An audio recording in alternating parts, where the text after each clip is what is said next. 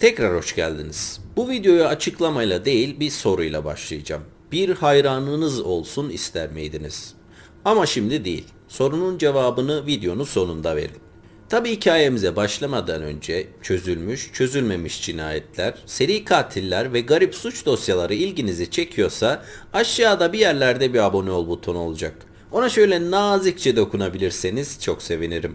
Hazırsak bugünkü hikayemize başlayalım. otuz dört yaşındaki Diane Newton King güneş doğmadan uyanıp duşa girdi. Duştan çıktıktan sonra makyajını yaptı ve bin dokuz yüz doksanların modası olan yüksek omuzlu ceketini giydi. Diane yaşadığı şehirdeki en ünlü isimlerden biriydi. Yerel bir kanalda sabah haberleri sunucusu olan Diane haftanın neredeyse her günü evi sabah dört buçukta terk ediyordu. Evde dolaşıp çantasını ararken kocası mutfaktan kahvaltının beş dakikaya hazır olacağını bildirdi. İkinci çocuklarına hamile olduğunu öğrenen Diane neredeyse sürekli aç hissediyordu. İlk çocuğu olan iki yaşındaki Marler mama sandalyesinde elma dilimleriyle mücadele veriyordu. Oğlunu kafasından öptükten sonra kendi sandalyesine geçti. kırk üç yaşındaki eşi Brad, Diane'e omlet ve kızarmış ekmek hazırlamıştı. Diane'in favorisi olduğunu biliyordu. Güne favori kahvaltısıyla başlamasını istiyordu. Yarı zamanlı olarak bir ceza adaleti profesörü olan Brad, soran insanlara asıl eşinin Diane ve Marler'a göz kulak olmak olduğunu söylüyordu. Aslında bu doğru da sayılırdı. Diane çoğunlukla işte olduğu için çoğu ev işini kendisi yapıyordu. O zamanlar erkekler için ev işi yapmak çok yaygın olmadığından dolayı arkadaşları kendisiyle Bay Diane King diye dalga geçiyordu. Ama Brad bunu umursamıyordu. Karısıyla gurur duyuyordu ve onu her alanda desteklemek alınıp gücenebileceği bir durum değildi. Kahvaltısını bitiren Diane montunu giydikten sonra eşini ve çocuğunu öpüp evden ayrıldı. Saat dört buçuktu. Evden çıktıktan sonra etrafına bakan Diane hayalini gerçekleştirmeye çok az kaldığını düşündü. Her zaman bir çiftlik evinde yaşamak ve çiftçilik yapmak istemişti. Çiftlik evinde yaşama kısmını hayata geçirse de çiftçilik yapacak zamanı henüz bulamıyordu. Gürültülü televizyon hayatından kurtulup sakin çiftçilik hayatına geçmek için doğacak çocuğunu bekliyordu. Çocuğu doğana kadar yapması gereken çok fazla şey vardı. Yeni aldığı cipine binip kapısını kapatan Diane tam yirmi dakika sonra masasına oturmuş, birazdan sunacağı haberlere göz gezdiriyordu. Çoğu günler kanala geldiğinde ilk yaptığı iş buydu. Diane'in hayatı profesyonel ve kişisel olarak mükemmel gidiyordu. bin dokuz yüz doksanda aldığı bir telefona kadar. Diane bu telefonu aldığında ofisinde sunacağı bir haber üzerinde çalışıyordu. Telefon çaldığında tereddüt etmeden açtı ve kulağına götürdü. Normalde ofisteki telefonu sadece iş arkadaşları ve kendisini kişisel olarak tanıyan insanlar arıyordu. Ama bu sefer öyle değildi. Arayan bir hayranıydı. İsmini ve yaşını sormasa da telefonda duyduğu sese göre yirmili otuzlu yaşlarında bir erkek olduğunu düşündü. Diane kendisini televizyonda izlediğini, kendisini çok beğendiğini, kendisinin de televizyon dünyasına atılmak istediğini ama nereden başlayacağına dair bir fikrinin olmadığını söyledi. Diane hayranına üniversitede iletişim bölümünü bitirmekle başlamasını önerdi. Hayranı yardım ettiği için teşekkür edip telefonu kapattı. Diane ofisini arayan bu hayranından bir daha haber almayı beklemiyordu. Ama öyle olmadı. Takıntılı hayranı haftada üç kereye kadar Diane'in ofisindeki telefonu arıyordu.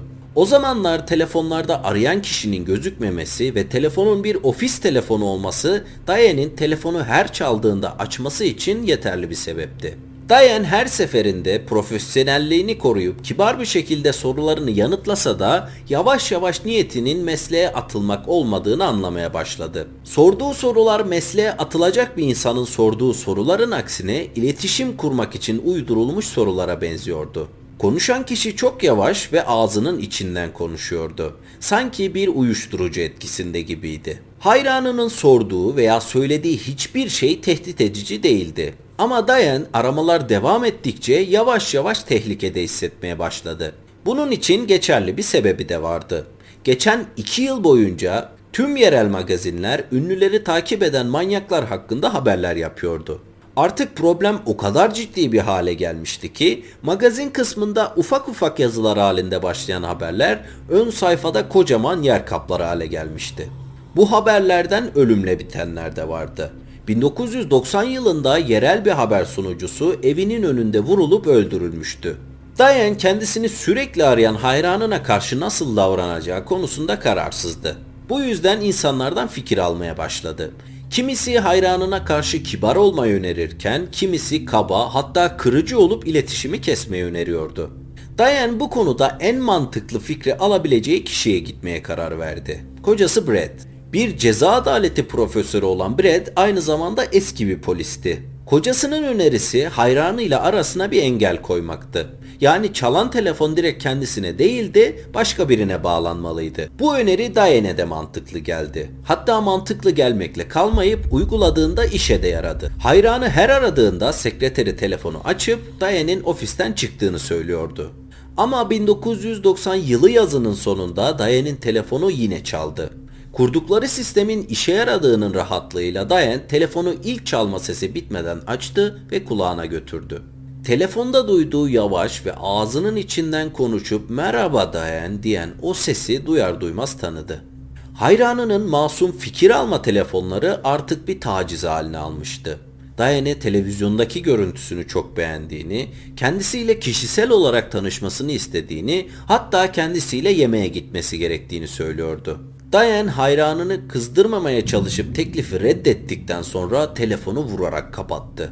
Akşam eve gidip kocasına durumu anlattığında kocası televizyon kanalını arayıp karısının güvenliğini sağlayamazlarsa kendilerini dava edeceğini söyledi.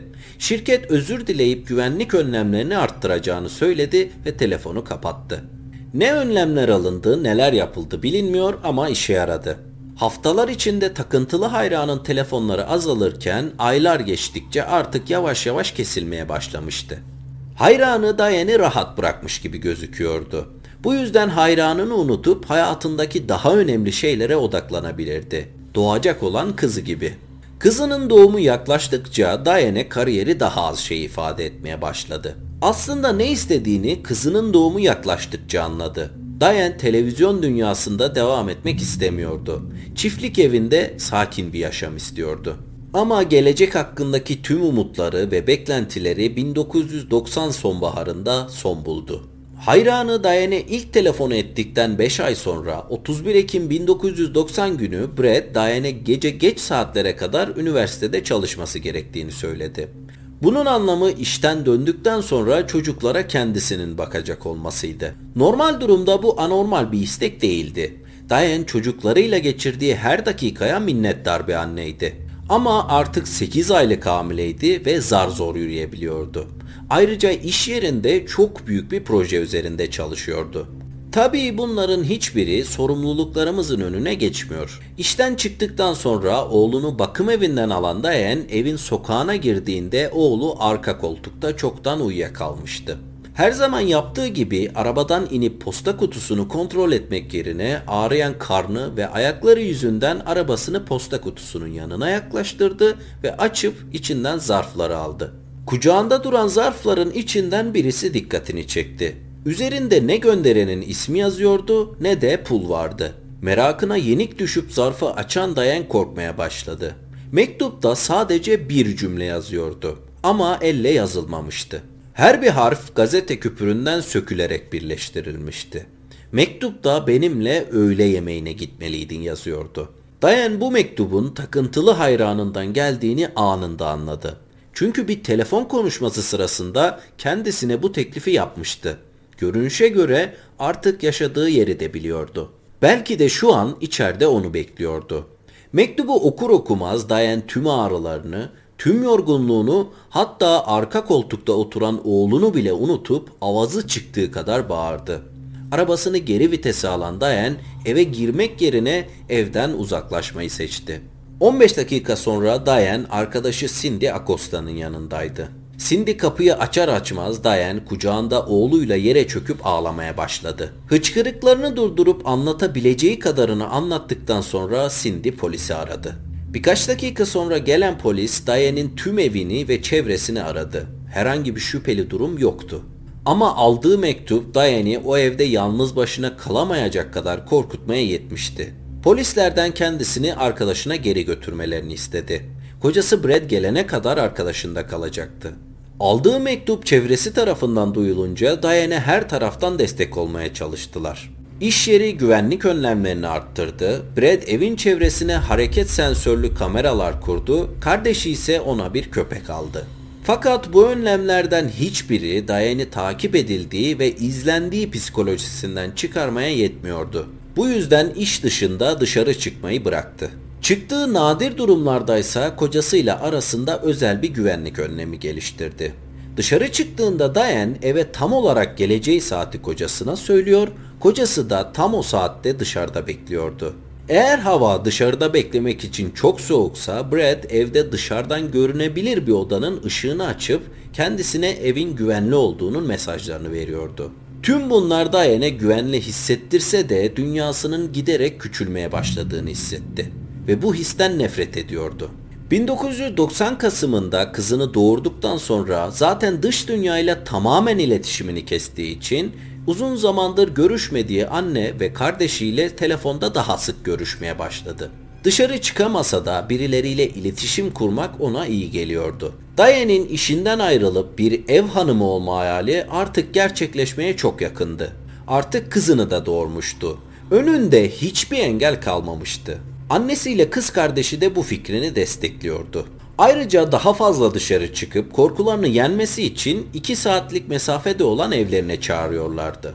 bin dokuz yüz doksan Kasım'ından başlayarak bin dokuz yüz doksan bir Şubat'ına kadar da Diane tam olarak bunu yaptı. Perşembe haberini sunduktan hemen sonra evine gidip iki çocuğunu alıyor ve iki saat uzakta yaşayan annesiyle kız kardeşini görmeye gidiyordu. dokuz Şubat bin dokuz yüz doksan bir akşamı takıntılı hayranının ilk aramasından dokuz ay sonra Diane bu ziyaretlerden birinden dönüyordu. Saat akşam altı civarı evine yaklaşıp posta kutusunu gördüğünde direksiyonu sıkmaya başladı. Olayın üzerinden üç ay geçmişti. Ama o posta kutusunu ne zaman görse o mektubu okuduğu an gözlerinin önüne geliyordu. Eve giden uzun topraklı yola girdiğinde Brad'in güvenlik için yaktığı ışığın açık olduğunu gördü. Yani Brad evdeydi ve Diane güvendeydi. Rahatlıkla arabasından inip içeriye girebilirdi. Fakat Diane'in de öğreneceği üzere ne ev güvenliydi ne de Brad evdeydi. Diane arabasıyla evlerinin uzun topraklı yoluna girdikten yaklaşık otuz dakika sonra dokuz yüz on bir bir telefon aldı. Arayan Brad'ti ve delirmişti. Sağlıklı düşünüp cümle kuramıyordu. Ama anlatmak istediği şeyi biraz çabaladıktan sonra anlatmayı başarmıştı. Karısı yerde hareketsiz yatıyordu ve ağzından kan geliyordu. on dakika sonra polis geldiğinde Brad ne yapacağını bilemez halde ağlayarak sağa sola gidiyor, Diane hareketsiz bir şekilde yerde yatıyordu. İki çocuğu da arabasının arka koltuğunda durmadan ağlıyordu. Brad'in çocukları arabadan indirmeme sebebi ne kadar zalimce gözükse de eski bir polis ve aktif bir ceza adaleti profesörü olarak arabanın kapısını ufacık bile aralamasının olay yerindeki delilleri yok edeceğini bilmesiydi. Diane'in hareketsiz bedenine yaklaşan polis memuru ölüm sebebini belirlemekte zorlanmadı. İki kurşun yarası vardı. Biri belinde, biri göğsünde. Otopsi raporuna göre ölümcül olan göğsündeki yaraydı ve üç dakika içinde Diane'i hayattan koparmıştı. Silahın ne zaman ateşlendiği bilinmiyordu ama Diane'in vücuduna dokunduğunda vücudu hala sıcaktı. Telsizini alıp destek istedi. İlerleyen iki saat boyunca tüm olası görgü şahitleri sorgulandı ve Michigan'ın en iyi iş sürücüsü getirildi. Travis adında bir Alman kurdu. Travis olay yerine geldikten kısa süre sonra polisleri evin arkasındaki ormana götürdü. Uzun çalılardan, çamurlu derelerden geçtikten sonra bir yerde durdu ve daha sonra arkasını dönüp çiftliğe doğru gitmeye başladı. Travis'in sahibi kokuyu kaybettiğini, bu yüzden kendilerini çiftliğe geri götürdüğünü düşündü. Ama bir köpeğin burnunun yanılma ihtimali sıfıra yakın. Aylarca süren soruşturmada öğrenilene göre Diane'in öldürüldüğü gün katili de meraklı kalabalığın arasındaydı. Diane'in katili tutuklandıktan sonra cinayeti itiraf etmese de bulunan kanıtlara ve yürütülen soruşturmaya göre Diane'in başına gelenler şu şekilde. Diane öldürüldüğü gün eve gelmeden bir saat önce katili eve girdi ve güvenli olduğunu bildirmek için kullandıkları ışığı açtı. Bu aralarında geliştirdikleri iletişim yöntemini biliyordu. Bu yüzden bunu Diane'i tuzağına çekmek için kullandı. Işığı açtıktan sonra evden çıkıp evin sol tarafında bulunan kırmızı eski kulübeye girdi. Kulübede ışık yoktu ama bu bir engel değildi. Katili defalarca burada bulunmuş ve defalarca karanlıkta yapacağı şeyin izleyeceği rotanın pratiğini yapmıştı. İçeri girdikten sonra bahçe malzemelerini, çiftin eski traktörünü ve köpeklerini geçip çatı katına geçti. Köpekleri havlamamıştı bile. Çatı katına çıktıktan sonra ufacık bir aralık olan kapıya doğru yöneldi. Kapıda ufacık bir aralık vardı ama yapmak üzere olduğu şey için bu aralık yeterliydi. Üstelik bu aralık Diane'in arabasını park edip indiği yere bakıyordu. Saatini kontrol etti. Diane'in gelmesine çok az vardı. Yere yüzüstü uzanan katili yanındaki samanlığa uzanıp daha önce gelip sakladığı silahını çıkardı. yirmi dakika sonra uzaktan Diane'in arabasının farlarını gördü. Silahına tutunup beklemeye başladı. Diane arabasını her zamanki yerine park edip arabadan indikten sonra göğsüne nişan aldı ve bir el ateş etti.